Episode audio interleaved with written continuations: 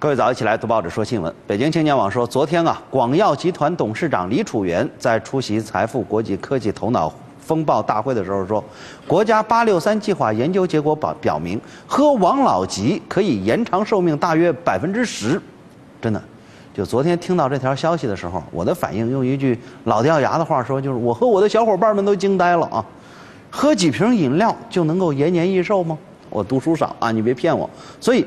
我到广药集团的官方网站上去看了看，确确实实还真有这条新闻啊！这简直就是何其正听了沉默，加多宝听了流泪啊！